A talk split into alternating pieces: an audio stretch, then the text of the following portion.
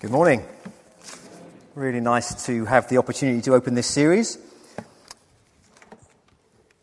It's a really fast paced book. If you haven't sat down recently and read through Acts, let me encourage you as we start this series to just take some time, perhaps in this next week, to read through the lot. There's extraordinary things that happen as you read the book of Acts, and, and somehow the experience of sitting there and reading it all at once really brings it to life. We're going to be looking in the weeks ahead at the global gospel. And I think it's going to be for us an adventure, and hopefully, as we progress, a, a real challenge as well. You can't come away from any reading of any part of Acts unchallenged by the power of the gospel and the purpose that we have as God's people. If in the Pepper family we had a league table for the speed at which we read, I'm afraid I would be pinning up the bottom. This was really evident uh, when we were on holiday last week. Uh, I couldn't use the excuse there that I'm busy. My lot devour novels at an extraordinary pace, and I'm just left there trailing in their wake looking rather stupid. I enjoy a novel. I love to sit with a book. But the book has to grab me. And the book has to keep me grabbed. I think publishers know that there are lots of people like me. You might be one of them. Their tactic is to try and grab our attention so that we buy their book. So they put a few sensational quotes on the back and they put a brief synopsis of the plot. I'm just reading the second book in a trilogy. Having been gripped by book one, I didn't need any challenge or inducement to pick up book two. As we start our series in Acts, it's worth just noting that this is book two. Luke, the physician, wrote one of the detailed accounts of Jesus' life. And he pieced that together from eyewitness evidence and he'd sent it to one Theophilus. It says this at the beginning of Luke. It's written to Theophilus so that you can be certain of the truth of everything that you were taught. That's right why Luke was written. Acts is a follow on, also written by Luke. And it's also addressed to this same Theophilus. But let's just note immediately the difference between Luke's writing and my holiday novel. Luke is not writing to entertain his readers. He's writing to teach them and he's writing to convince them. Luke's gospel and the sequel, Acts, are there to point us to the person of Jesus. They're there to help us to understand the Messiah and his role more clearly. They're there to encourage us in our faith. And book two records the extraordinary events that followed the death of Jesus and the resurrection of Jesus and his ascension back to heaven. It's the story of the birth of the church. It's the story of the growth, both numerically and geographically, of the church. This is the story of the God of the universe equipping his people with power to do the task that they couldn't possibly do in their own strength. It's a story of people whose lives were utterly transformed. It's a story about people going to cultures that they were unfamiliar with, where they didn't really fit, and working out how they proclaimed Jesus in that culture. It's a story of fearless people.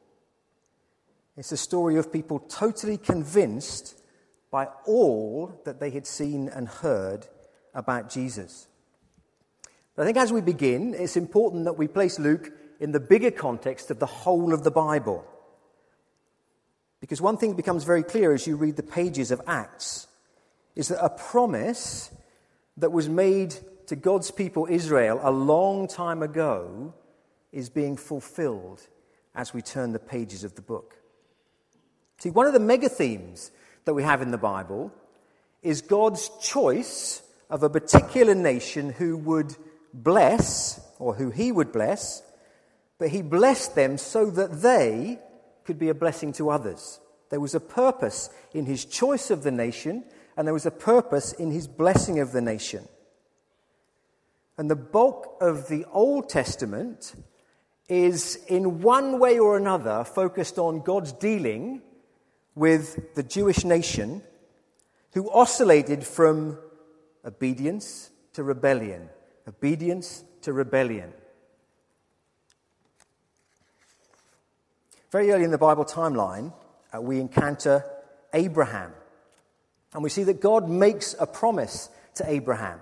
It's back there in Genesis 12. So we're looking at about 1,900 years before Christ. There's three parts to that promise. Part one that Abraham would have descendants. Now, for a long time, that promise looked really unlikely. Abraham himself and his wife Sarah thought, how on earth is this going to be fulfilled in our age, in our old age? It just hasn't happened for us. But God fulfilled that promise. There was a second part of the promise land. The people would have a land. And there was a third part to the promise that Abraham would be a blessing, he would be blessed, and through his family, all of the earth would be blessed. Just wind forward 400 years, and we come to Moses. God makes a promise to Moses, and in that promise, he makes it clear. It says this in Exodus 19 Israel will be a kingdom of priests and a holy nation. Israel, from the outset, was supposed to be a light shining to the nations. We wind forward another 400 years, and God makes a promise to David, Israel's greatest king. The promise was that through David's descendants, God would establish a kingdom that would last forever. So, against the odds, Abraham had descendants. Promise fulfilled. Just after the death of Moses, under the leadership of Joshua, Israel enters the promised land. Promise fulfilled. Maybe only in part yet, but promise fulfilled. Jesus, after the death of Moses, under the leadership of Joshua, Israel entered the land. I said that one, promise fulfilled. In King Jesus, the eternal kingdom promised to David was established. Promise fulfilled. And here in Acts, we finally begin to glimpse how through the nation of Israel, other nations are to be blessed. But as we'll see as we take a magnifying glass to our passage, at the outset, the disciples actually still, still didn't get it. They had a particular picture of what it meant to be the chosen people of God. And it's a picture that is thoroughly overhauled and transformed in the book of Acts. If you want a headline for Acts, it could well be God Goes Global. And in the next few weeks, we'll see the extraordinary spread of the gospel, the extraordinary spread of Christianity in the years following Jesus' death and resurrection. As we look in a bit more detail at verses 1 to 11, we'll focus on four things. The disciples had confidence in their message because they had proof of the resurrection. The disciples received power to go and proclaim the message and the disciples needed a change of perspective to understand their mission. And the disciples were given a clear purpose.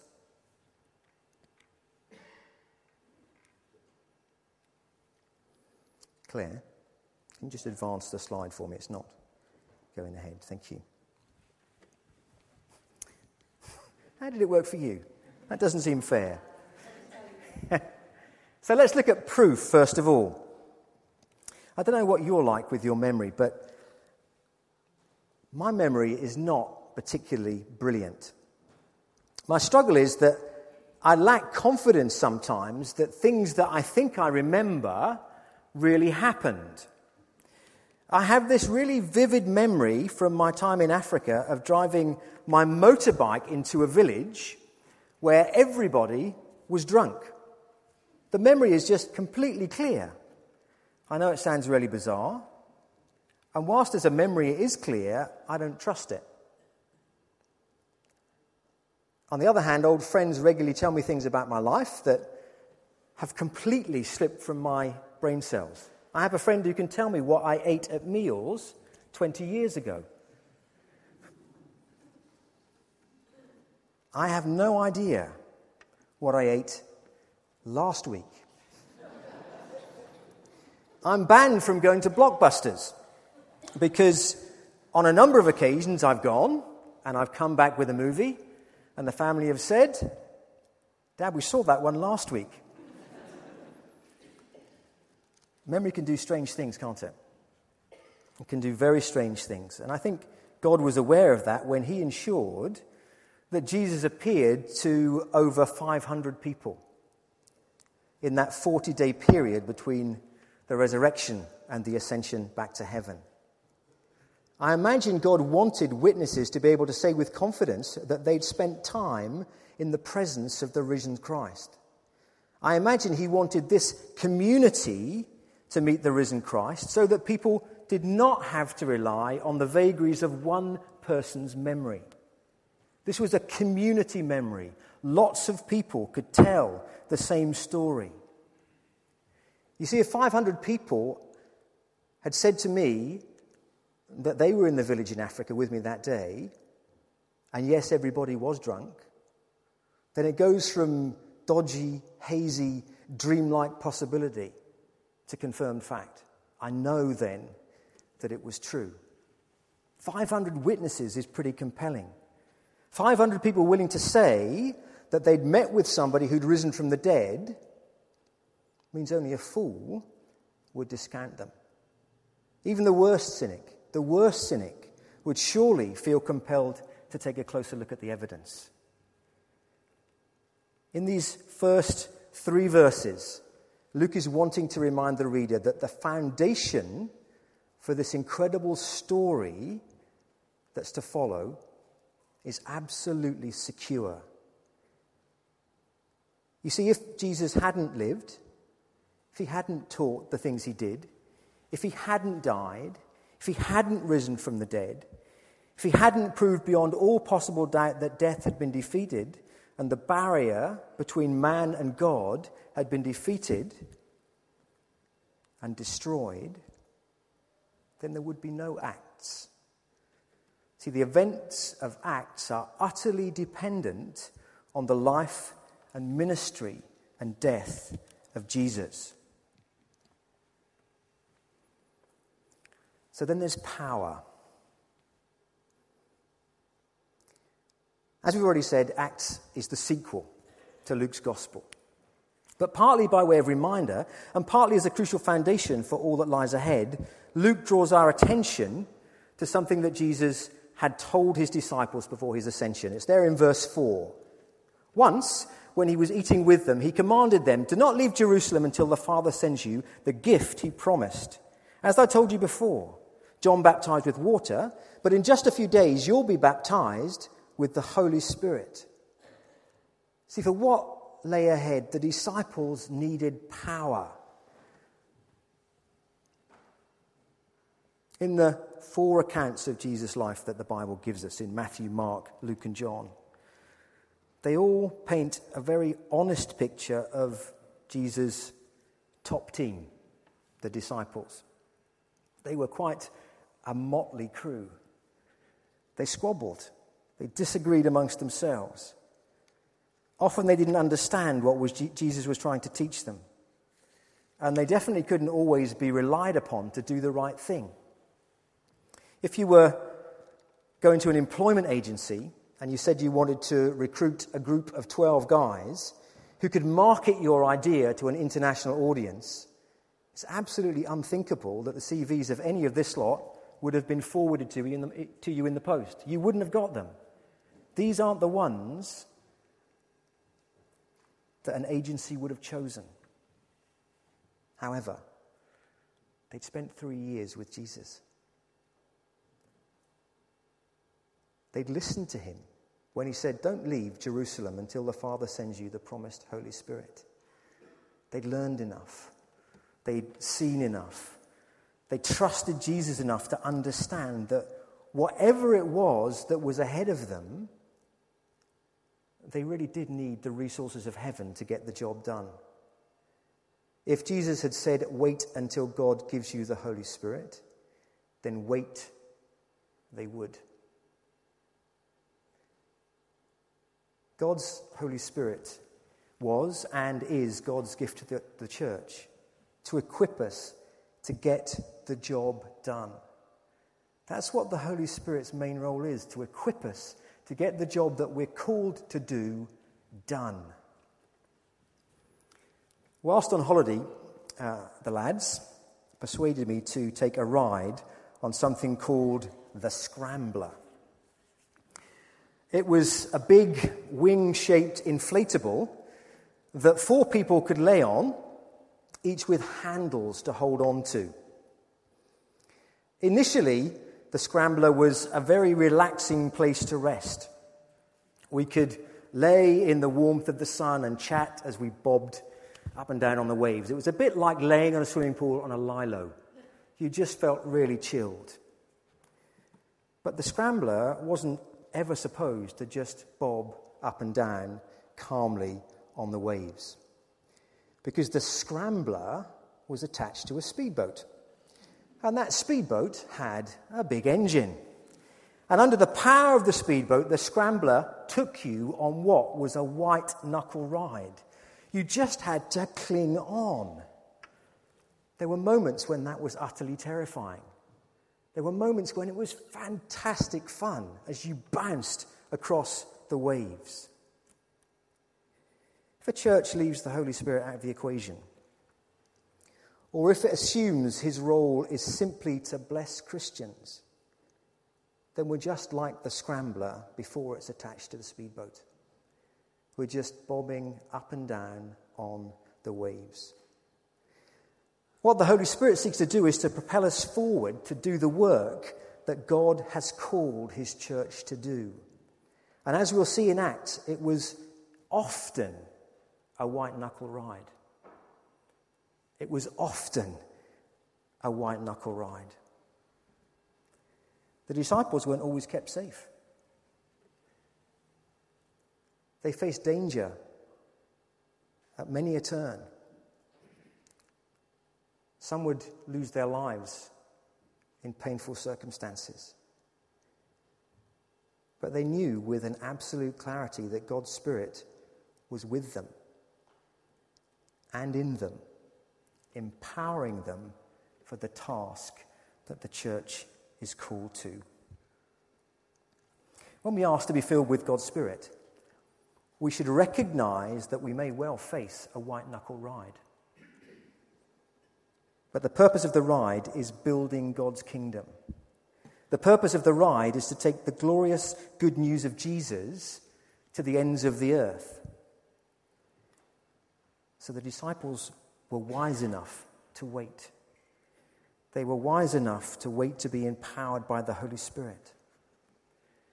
But the disciples also needed a change of perspective. Verse 6 reveals that they were not yet clear what the bigger picture was concerning Jesus' mission. Verse 6 says this so when the apostles were with Jesus, they kept asking him, Lord, has the time come for you to free Israel and restore our kingdom? They had grasped the fact that Jesus was the promised Messiah. but they assumed that with that promised Messiah hat on, he would do what the Jewish people were expecting him to do. And that was to free the Jewish nation from the oppression of Roman rule and restore the kingdom to Israel. Just notice from verse 3 that in the period after his resurrection, he'd been teaching about the kingdom of God. Jesus had been trying to get into the minds of the disciple what the kingdom of God looked like. And actually, they still hadn't really grasped it. And it looks like the disciples almost pestered Jesus with this question. It says in verse 6 they kept asking him. And you can understand why. Through his resurrection, he'd proved beyond all possible doubt that he was Messiah. Because, you know, after all, rising from the dead is the absolute trump card, isn't it? Now, surely the first thing that Messiah will do is liberate the nation. But when they ask the question, as often with Jesus, there's that slightly enigmatic response. In verse 7, Jesus says this The Father alone has the authority to set these dates and times, and they are not for you to know. Don't bug me, guys. It's not for you to know this. And in part, a revelation of the global impact and significance of what had happened when Jesus emerged from the tomb alive. Verse 8 says this And you'll receive power when the Holy Spirit comes upon you, and you'll be my witnesses, telling people about me everywhere in Jerusalem, through Samaria, in Judea, and to the ends of the earth.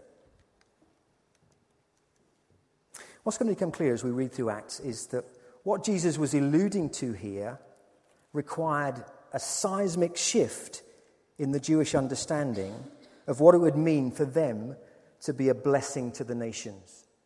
Their understanding really had to change. And it would take an incredible, powerful intervention by the Holy Spirit to convince the disciples that non Jews were invited to the party on equal terms as Jews. Here, we're simply introduced to the fact that the gospel of Jesus, the good news of Jesus, is to be taken to the ends of the earth, to all people, everywhere. And as we progress through Acts, we'll see that this caused all sorts of tensions, all sorts of questions, opposition. This shift of perspective was no easy thing. And the disciples would, learn that Messiah had come, but his purpose was not simply to liberate Israel from Roman oppression, but it was to offer liberation to the Roman oppressors and to anybody else who was prepared to respond to the testimony concerning Jesus. Let me ask a question Does the gospel and does the gospel's view of the nations inform my view of the nations? Or do I get my perspective from somewhere else? Here's a headline from the Daily Mail One out of every five killers is an immigrant. Clear? Next slide. They've stolen all our jobs, Daily Mail headline. Muslim bus driver refuses guide dog on board.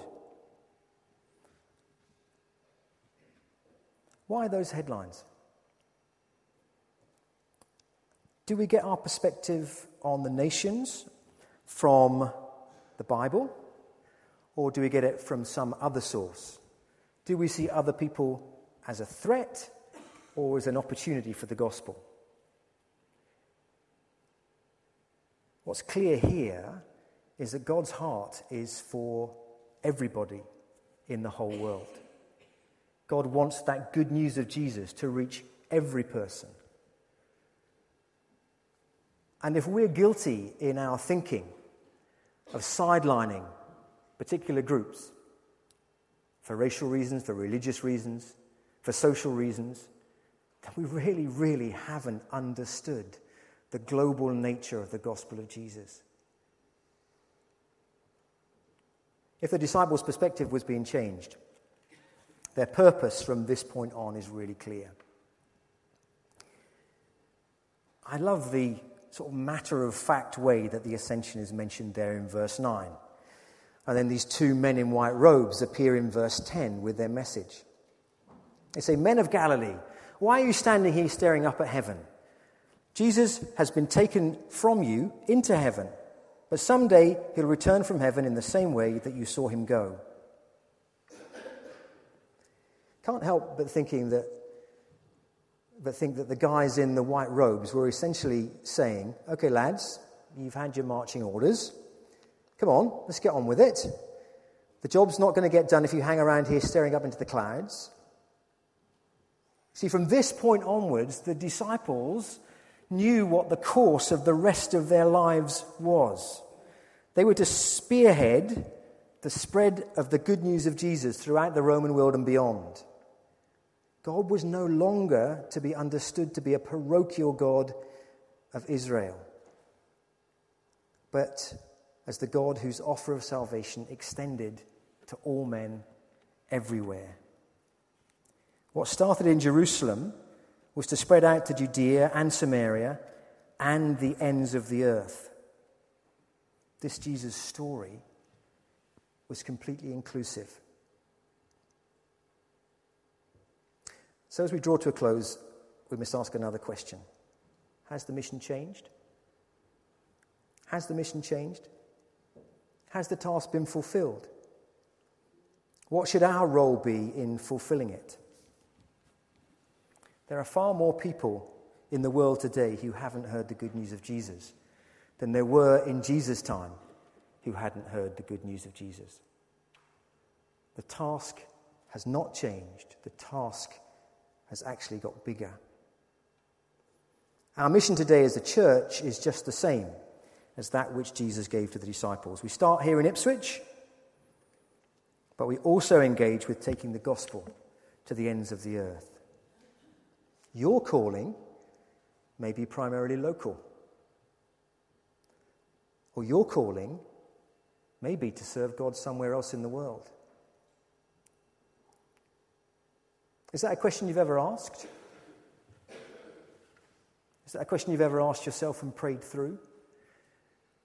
Lord, could you use my gifts and skills? Could you use my passions? Could you use me somewhere else in your world?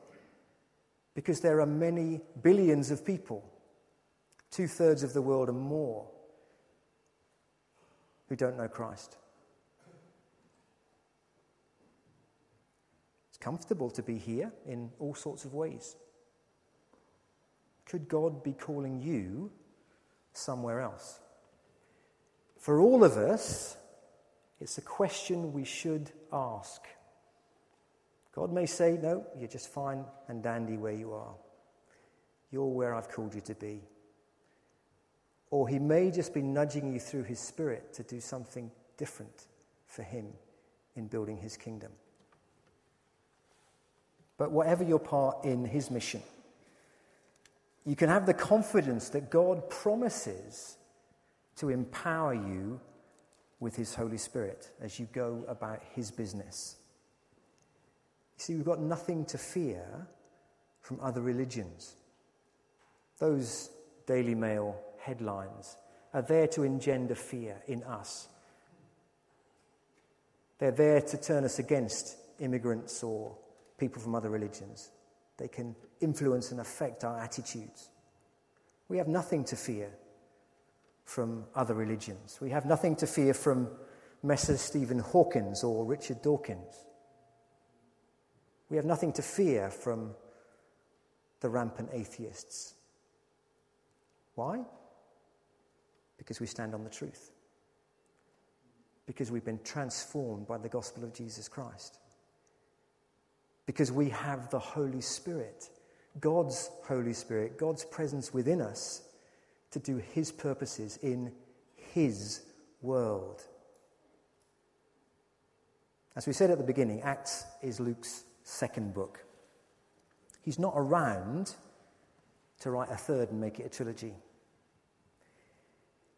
If he did write book three, wouldn't it be great if we were in the stories? Wouldn't it be great if there were stories told about God's faithful people in Ipswich who took the transforming good news of Jesus to Ipswich, to Suffolk, and to the ends of the earth. This glorious gospel is global.